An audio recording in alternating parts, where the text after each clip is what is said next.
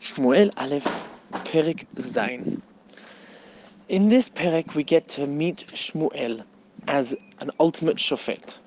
We saw at the end of the last Perek that the Jewish people are back on track, that Aron has returned, and the Jewish people have decided that they no longer want to be over the Avodah And thanks to Shmuel, who rallies them to the flag, they are able to free themselves of the Avodah it's very interesting to note that it says in part of uh, the whole battle of Shmuel against Avodah Zarah is not particularly saying don't worship Avodah Zarah, but rather worship Hashem, but rather it's don't worship Avodah Zarah and Hashem.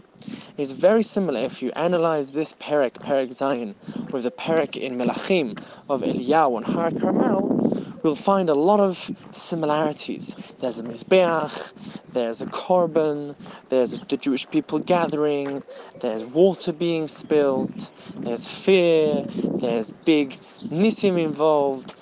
Very interesting combinations that really bring us to understand that in the time of the Tanakh, being Jewish, being religious, didn't mean not worshipping Avodah Zarah. And the minute that you worship Avodah Zarah and Hashem, you're in this bit of a bind because you've got a dual loyalty. As Eliyahu and Har Carmel says, Im Hashem Elohim. Vim Baal hu Elohim. Right? Ad poschim How can you be both modern and orthodox? Uh, sorry. How can you be both Avodah Zarah and worship Hashem? And throughout the whole of Jewish history, there's always been a dual loyalty to two separate systems of ideals, systems of ethics, and the Jewish people are constantly having to check themselves.